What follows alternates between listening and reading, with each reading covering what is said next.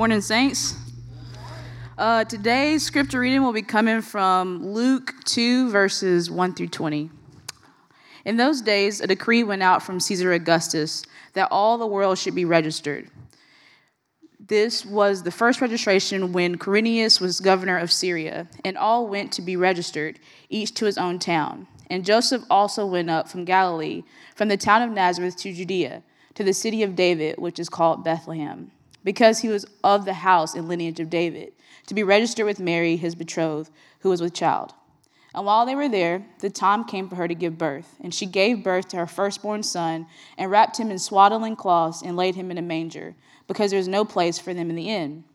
And in the same region, there were shepherds out in the field, keeping watch over their flock by night. And an angel of the Lord appeared to them, and the glory of the Lord shone around them, and they were filled with great fear. And the angel said to them, Fear not, for behold, I bring you good news of great joy that will be for all the people. For unto you is born this day in the city of David a Savior, who is Christ the Lord. And this will be a sign for you. You will find a baby wrapped in swaddling cloths and lying in a manger.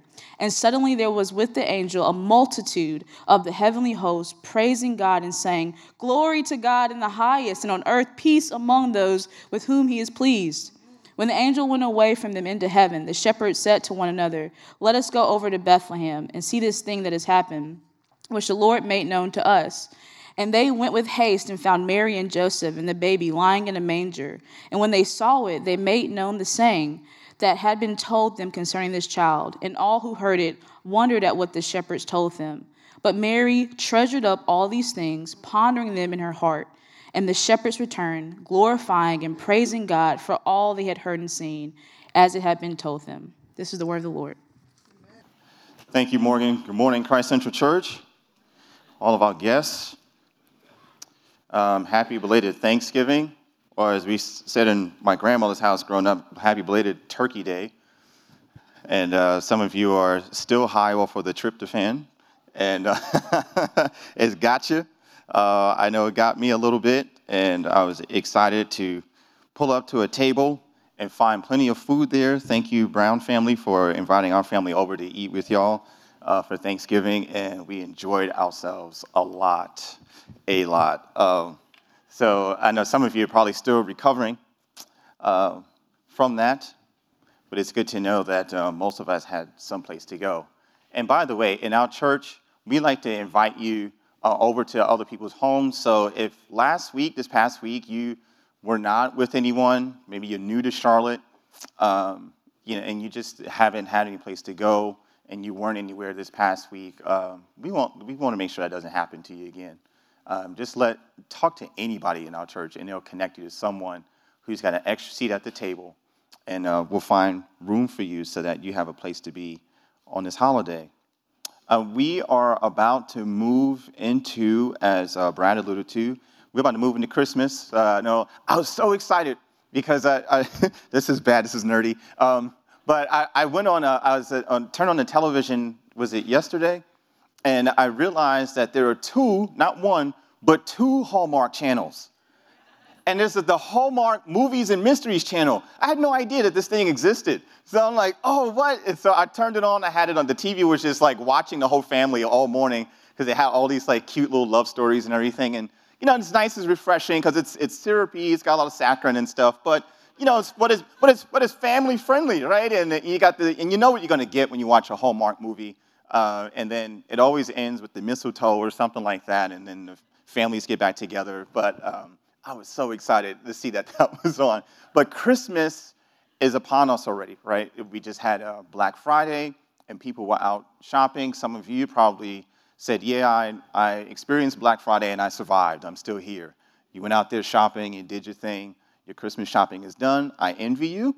Um, but and then um, you know, others of you got to rest, but you already know with the commercials, the sales, the increased traffic, and all that stuff that the Christmas season is upon us.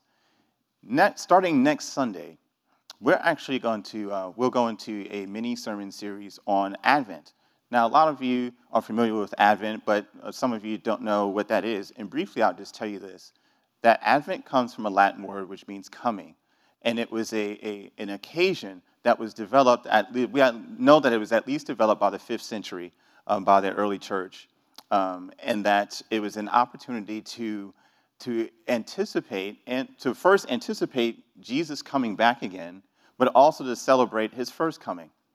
So Advent is a season to be able to focus on the coming of Jesus, particularly in the nativity scene, right? So we get a lot of that during Christmas. So some of those nativity scenes are a little culturally challenged, I'll put it that way, but um, but but you know, but it's but it's but it's there. We're used to seeing it, right? And on people's lawns. Some of you are already probably putting it out in your grass and stuff, and your neighbors probably love you for it. Hopefully they do um, for putting that nativity scene out in your grass. But during Advent, we you know, so we look at Christ's first coming, right? Particularly as we look at the nativity scene, but then also his second coming.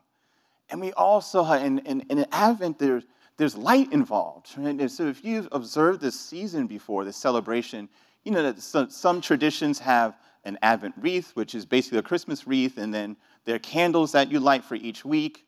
And, and the reason why light is such a big thing is because, metaphorically speaking, we live in darkness, right? There's still trouble in the world, right? There's still suffering. And um, just as you heard testified today in, in the baptism of, of Levi and Taylor, right? As Jason talked about, that there's still, we're still broken.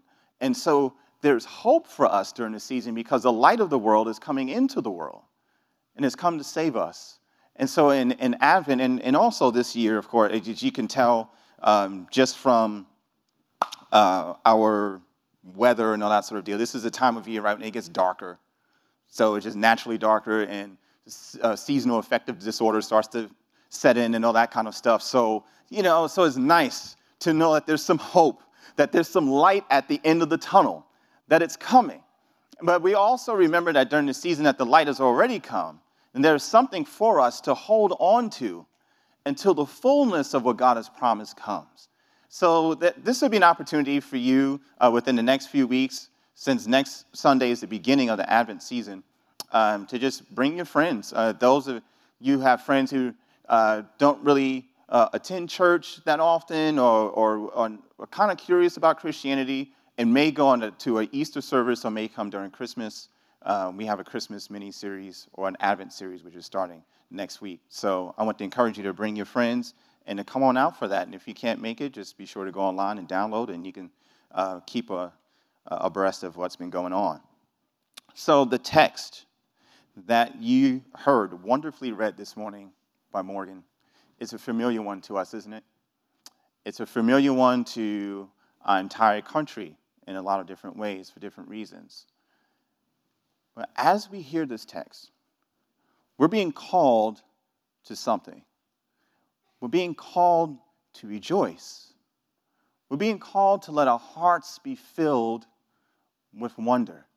Now, someone once said that wonder is to wisdom what flavor is to cooking. Now, wonder is to wisdom what flavor is to cooking. So I, I don't know what that Thanksgiving experience was like for some of you last week, but for some people, you didn't have much joy while you ate because there wasn't much flavor to it, right? Um, you know, and and and this and and there's this, you know, and it's the same way. It can be that same way with wisdom that we can know a whole lot, but without wonder, it's just bland, right? We can be very skillful, but be sort of like sourpusses, you know, people who know how to control things, but we're, inwardly we're wrestling all the time with bitterness and anxiety. Right? Wonder gives us what we need in order to live wise lives joyfully. See, right codes and, and right behavior without vitality and growth is no good to us. We want to live better. We want a, a vibrant faith. And the scripture tells us, as we follow the shepherds, that Joy comes through beholding, being present to what is right in front of us, that perhaps we might be able to taste and see the, the, the transcendent glory which is right behind everything. But do we have eyes to see? And that's easier said than done. So, I think there are a couple of things that we that in this text that could help us this morning that two things I'll point out a condition for joy, and then also a reason to rejoice. And I think there are two reasons that are given here So there's a condition for joy and there's a reason to rejoice, particularly in this nativity scene of Jesus. So let's follow the shepherds and see what joy awaits us. Now, remember that joy is one of the fruits of the Spirit. And if you study that passage, Galatians chapter 5, verse 22, you realize that these fruits, or this fruit of the Spirit, is of the Spirit. In other words, it's an involuntary experience. It's not something that we can just work on and keep working on and then it comes. And joy is part of that fruit. So it's an involuntary experience, but there are ways in which we can make ourselves available to it. And I believe that this text also shows us that we are commanded to pursue it. We're commanded to pursue the fruit of the Spirit. And then the condition for joy is to learn how to be still. We have to learn how to be still, to, even to practice a little bit of silence, to know the beauty of solitude, even, to be present to what's right in front of us. Look at verse 8. It says, talking about the shepherds, that in the same region, there were shepherds out in the field. And what were they doing? They were keeping watch over their flock by night, being still in the fields, you see, paying attention in your work and also in your leisure, paying attention in your suffering, paying attention in your comfort. Watching the flock by night on a, a regular basis, these shepherds would have become acquainted with the stars and the planets and the shades between dusk and dawn and the nocturnal life of many creatures and, and, and even anything from like insects to different mammals that were around them. And also, well, dangerous ones too, like lions and bears. And their lives are marked by stillness, with hearts trained to become alert to the terror of the night, but also alive to the beauty that is there in the darkness being watchful, being prayerful about our lives. What is going on under the surface? What is going on right before us? Attentiveness, not distracting ourselves, right, or, or numbing ourselves to the reality in which we live, but being attentive, being still, asking the Lord for insight. And isn't any wonder that these shepherds were some of the first to see the light? Verse 16, it says, And then they went with haste and found Mary and Joseph and the baby lying in a manger. And when they saw it, they made known the saying that had been told them concerning this child. And all who heard it wondered at what the shepherds told them. But Mary treasured up all these things, pondering them in her heart. And the shepherds returned glorified and pra- glorifying and praising God for all they had heard and seen as it had been told to them. They were still, they witnessed, they heard, they rejoiced. Why would they rejoice over such humiliation? And the humiliation I speak of here is, right, is, is, this is the Savior, the one who comes as a baby and he's lying in a, a manger, a feeding trough.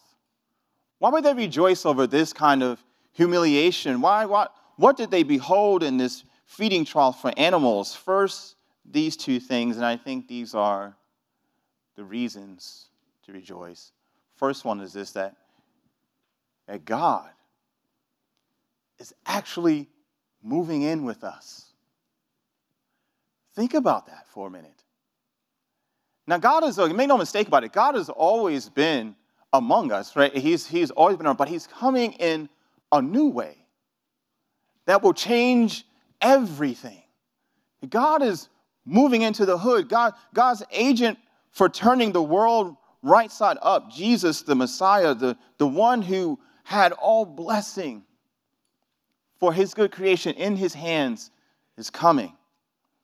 Blessing will finally come through a ruler for all nations, right? As the scriptures, the angels announce that this is good news for all the people. Now, the idea of God or the concept or the just the, the thought of God taking up permanent residence with us can sound great at first, but for some of us, it should make us a little uneasy, and I include myself in that, right? Because think about this, right? So it's one thing, maybe teenagers, you would know this example I'm about to share. Like, what, it's one thing if your parents know who your friends are, but it's another thing when they get all chatty and conversational with them. You know what I'm saying? Right? Like, you know, all of a sudden your parents, it's like the crossing of two different worlds, the mingling, and go like, oh, what? Right? Because what's that anxiety? Like when your parents start getting around your friends and start talking to them, it's, it's like, can I, can, can I trust my parents with my reputation? Are they going to embarrass me? Are they going to say something I don't want my friends to know, right? Like, can, can mom and dad handle me well? Being all in the midst of my business, all in my world. And if God moves in as one of us, what will he do? What, what, what, what will happen to us?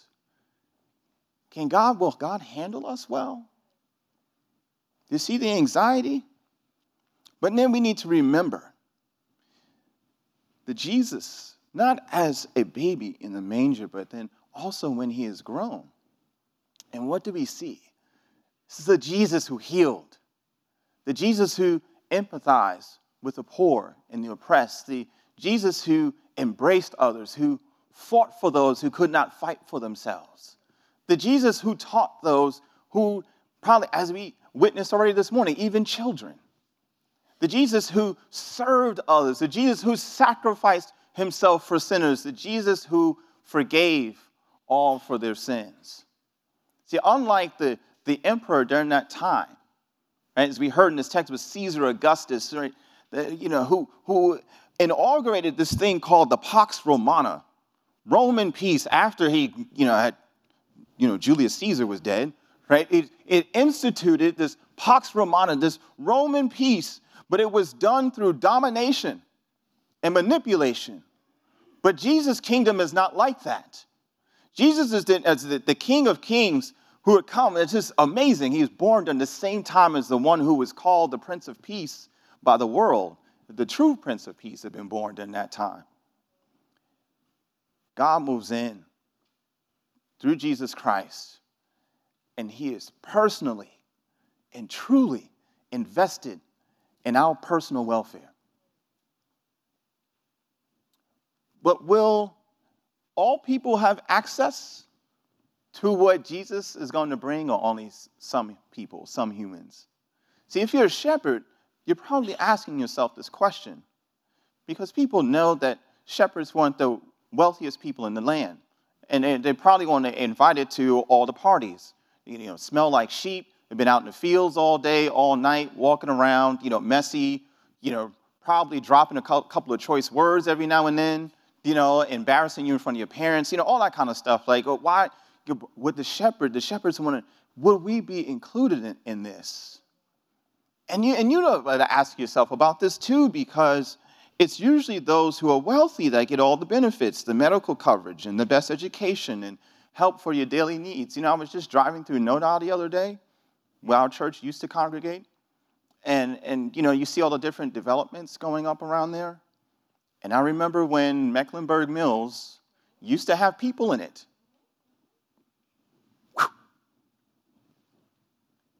And now a couple of new things going up. New benefits for the neighborhood, but now all are included. Right? We have neighbors who are asking the same question now as these shepherds. Will we be included? Will we get the benefits of being gentrified after we've kept watch over our neighbors and over our children night after night, keeping them safe from crossfire and from exploitation and from brutality and hunger. Good news for these shepherds that through Christ the answer is yes. You will get the benefits. The angels came to them first and announced the news of the coming king. The gospel was preached first to the poor, but also in our own eyes we see God's chosen one as a helpless little baby among working class parents in a space reserved for animals. So, whatever God intends is definitely to the advantage of the poor and the powerless.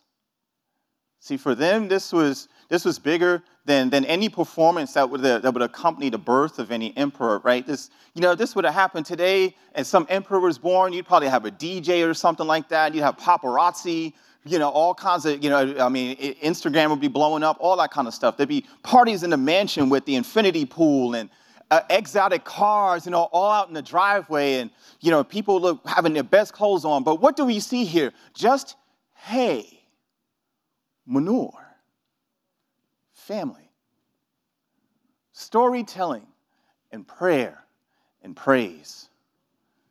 God has sent us a Savior who will bring a peaceful kingdom for both the attractive and the ordinary.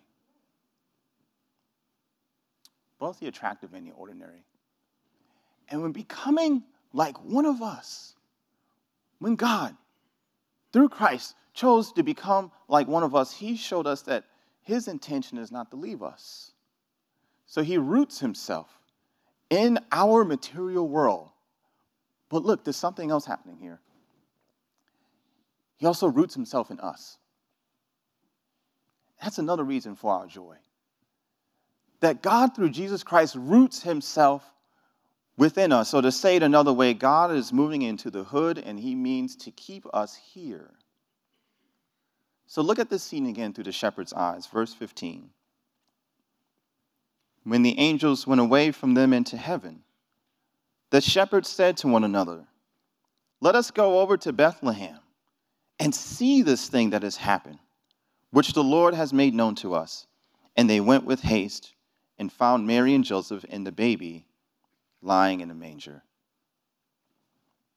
Now, when the shepherds got there, they would, they would have recognized what they saw before them Mary and Joseph, who were there in a manger in a space that was created for animals. But they also would have gotten sort of the metaphorical picture, if you will. Mary and Joseph adoring Jesus like a sheep adores their lamb, holding them in the manger. Right? And the, the shepherds had seen many lambs being sacrificed.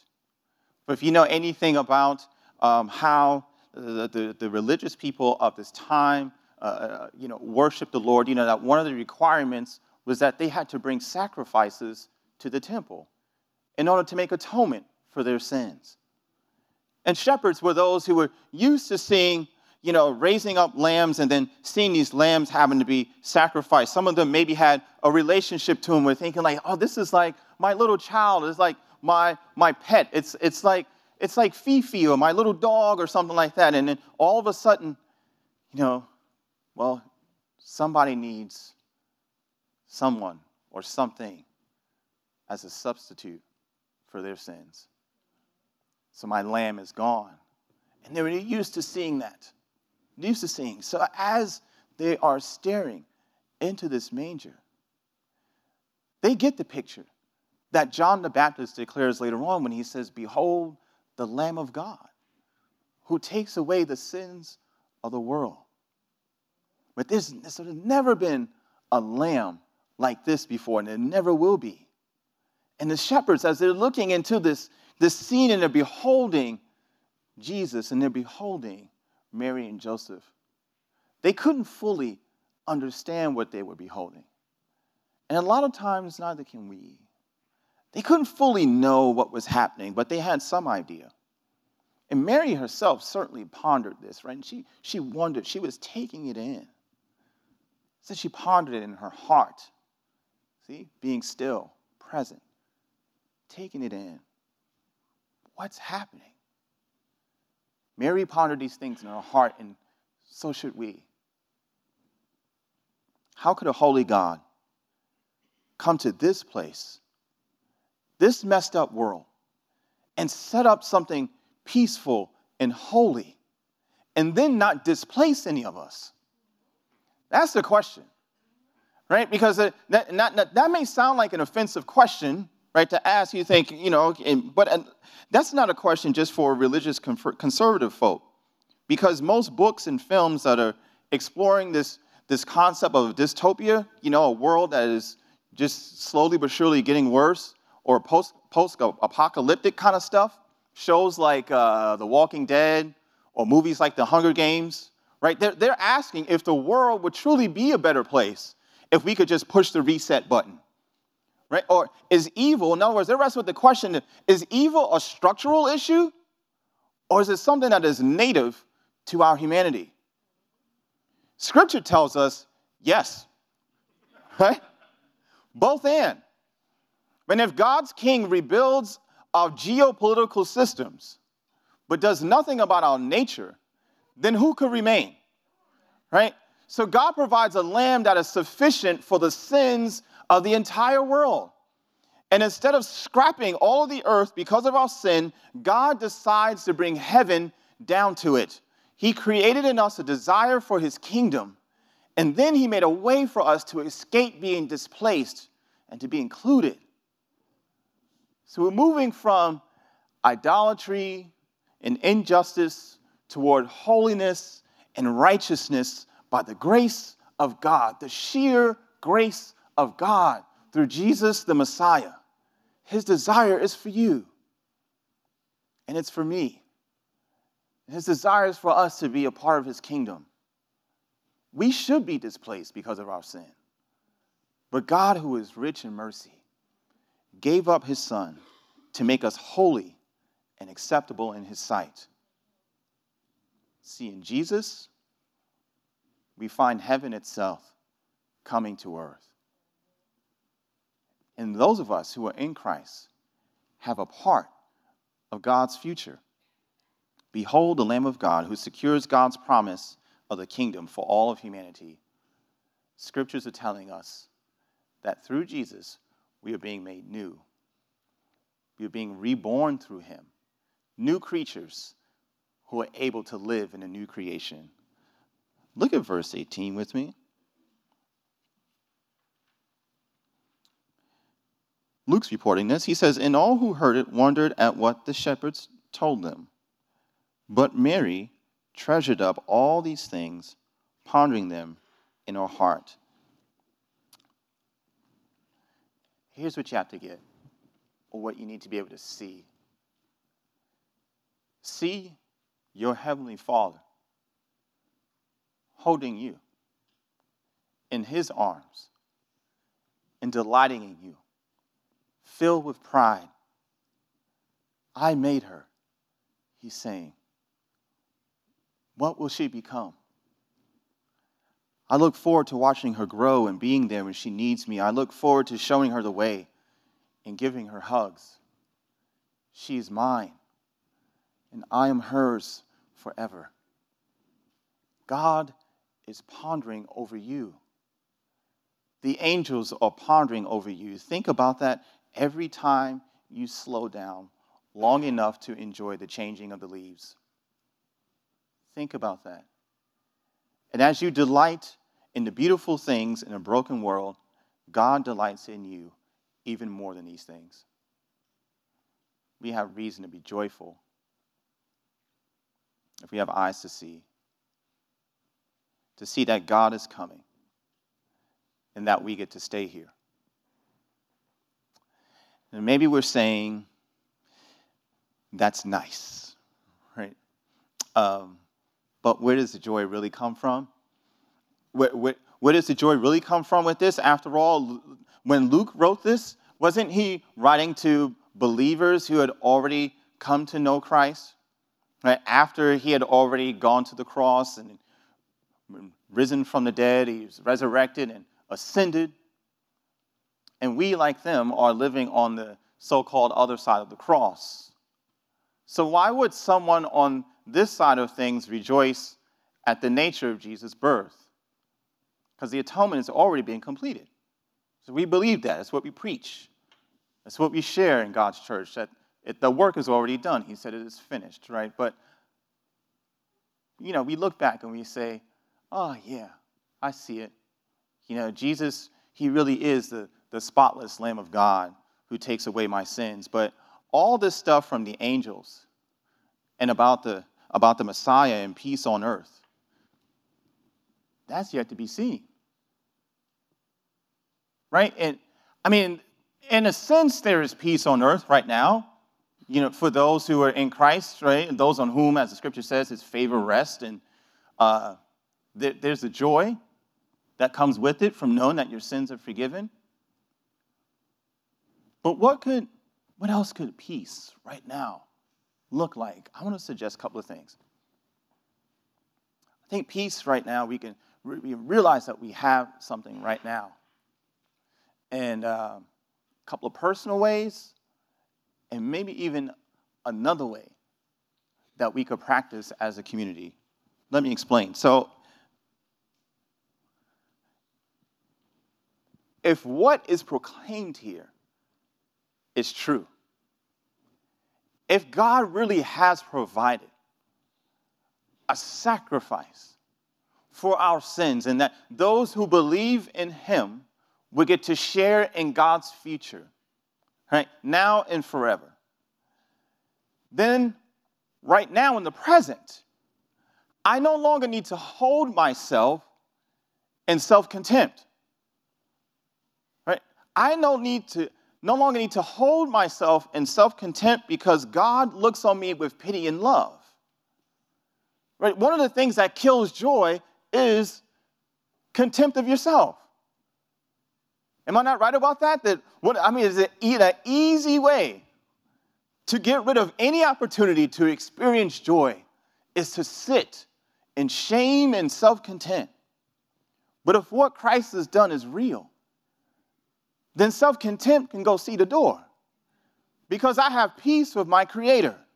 The standard of holiness and righteousness through the sacrifice of Jesus Christ, who is the judge, then if what he has done is real and we have come to believe in him, then we've lost the right to condemn ourselves. And we must now move on from that place and begin to see the beauty that is in the darkness. We have to move on. I know it's easier said than done. I, I know that, that, that that sounds good on the surface. Yeah, I'm, I'm here for that. I'm, I'm here for the, you know, getting rid of the self contempt and stuff. But uh, during the week, you look back on your life, it's really hard, isn't it? Sometimes we're motivated to, to hold on to that kind of stuff. You know, there's a sometimes we can embrace a victim mentality, and you know, this gives me a sense of power because you know, if if if, if I'm always seeing myself as less than and just dirt then I never have to answer to anyone else's demands. I don't have to do anything. If I'm always the one that is in need and I'm, the, I'm always the one that's down, down here, and whatever God is maybe calling me to do, calling me to a higher level, and walking with Him and giving myself away in ordinary but mighty ways to other people, I cannot do if I'm constantly living in self contempt. So it's easier said than done. I think another way that we're able to experience this peace on earth that opens the way to joy in the here and now is that we have to remember that peace with God opens the way for true reconciliation with one another. As Christ himself said, and we heard just the other week, he who is forgiven little loves little. So the more we walk away from self contempt and into God's unending love for us, as we really are, as we really are, not, not who we think we are, as we really are, the stronger our love becomes for other people as they are. So pursuing reconciliation in your family and beyond in different circles, especially among those who can't offer you what you want, like small children or friends who are outside of your inner circle or those who are culturally different from you, right? This, as Christ frees us, we then can pursue true reconciliation with others in our family and beyond. As we see who we're becoming, right? Are, are, are, are we subjects of Caesar? The one who rules through manipulation and bitterness and anxiety? Or are we sons of the living God, daughters of the King, the one who leads not for his own advantage, but through compassion for others? Do you see that? Now, here's, the, here's this, this last thing I think we maybe need to think about as we think about experiencing the peace of God in the hearing now that leads to the joy that God desires to give to us. This requires a little bit of a holy imagination. Um, maybe we as a community can seek ways to minimize displacement in the neighborhoods that we inhabit. See, because God is coming to gentrify the world. Do you realize that? Right? Heaven is coming to earth. And our evangelizing is about minimizing the amount of displacement, right? We want to see other people give their lives to Christ, come in, so that when God comes and sets everything up, they're not left out. It's our Lord Himself who commissioned us to do that. And so, what disturbs me, and I believe disturbs many of you about our situation, not just in cities all over America, but right here in Charlotte, right? If we talk about the crescent and the wedge, you know, if you heard about all that stuff and what's going on in West Charlotte and just a couple, just a mile or two just outside these doors, what, what, what disturbs me and what disturbs some of us is the idea that there were new and flourishing communities of Christ.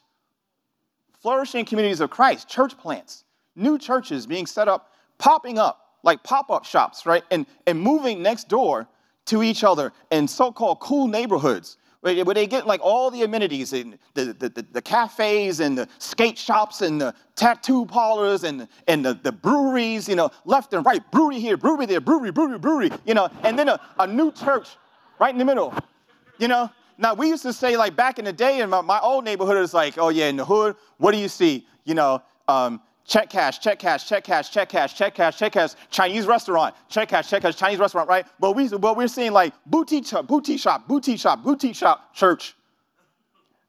What's going on? See, when we're moving in, um, don't we all want better neighborhoods? Don't we all want better schools? Don't we all want less crime? Don't we all want clean water and clean playgrounds? We want cooperation between small businesses and large ones. And so when you see these things uh, happening in your neighborhood, you, you rejoice. You're like, wow, economic reinvestment. This is amazing. Wow, a new kingdom has finally come. But then you get the eviction notice. And this is happening all over our city. All over. Some people don't even get a notice before they're displaced gone. But that's not how our God is with us. Instead, He converts us and He makes us into new creatures and incorporates, get this, He actually incorporates who we already are. He incorporates our gifts and our struggles and our stories into His new creation. And what I am saying is that whole communities are experiencing the rehumanizing power of God's grace, but certain people groups are being excluded because they are most at risk of being displaced. And let's face it, the people most at risk, at least in this country, are ones that don't have enough resources and often have a particular skin color. There's a racial dynamic. But we're also talking about students and young families who are just getting their feet off the ground, and the elderly who have shed blood for those communities. We have an opportunity for racial and economic reconciliation. And it's time for us to talk and to move into action. So my heart is one of the your pastors, one of the pastors of this church, is to see a joyful church that cares about both minimizing the displacement of our neighbors and including those who are at risk in the life of Christ. I mean, we, we have accounts of reconciliation and, and renewal uh, you know, in various social levels in our city. I mean, it's, it's, things are happening, right? And due to the power of the gospel, we know that this, wait, this isn't just, you know, folks working really hard, but God is in this, you know, he's, he's at work. But here's where we get back to our original discussion about the news of Jesus' birth, this nativity scene. The angels announced peace on earth. 2,000 years after Jesus' first coming, we still have wars, we still have diseases, we still have natural disasters. I mean, look what just happened in California hungry children, sexual abuse, PTSD, and the list goes on and on. Where's the peace from our enemies? Where's the peace for our material world? After all, wasn't that part of the reason for God's becoming a material being? But think about that God becoming a human being. See, be like the shepherds here, be like the angels. Be like Mary and, and think about that. We're talking about an infinite personal being becoming human. And not just human, but a helpless newborn baby at that.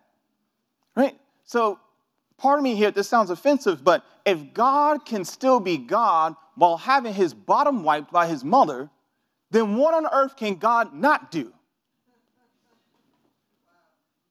And if by and through this great miracle of becoming man, God has secured peace for those who don't deserve his favor, then what can stop God from granting those same people eternal life in a new creation?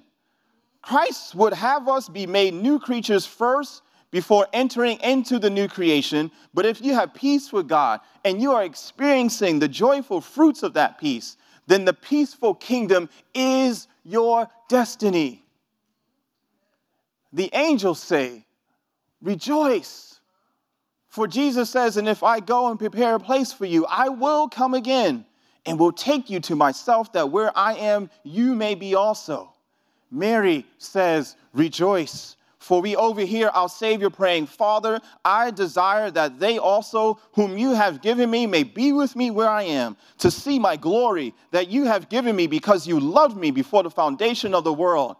Does God's favor rest on you? That's the question. And if so, you have every reason to rejoice in this present darkness. Because this present darkness is not the last word.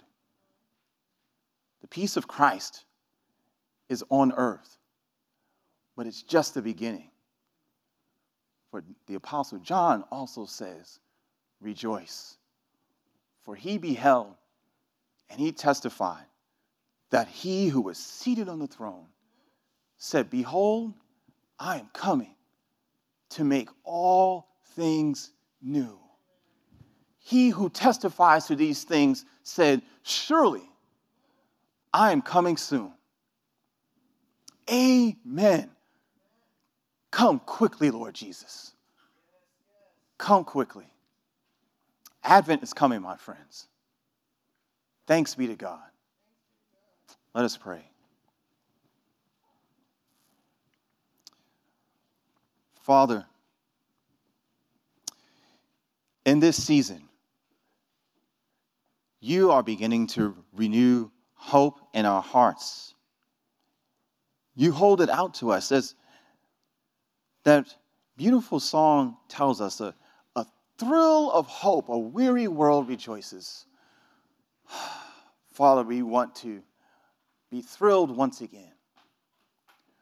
Lord, help us to have eyes to see. We don't want to look at the birth of Jesus and to look at uh, what, what he has done, his life, and, and, and just feel apathetic about it.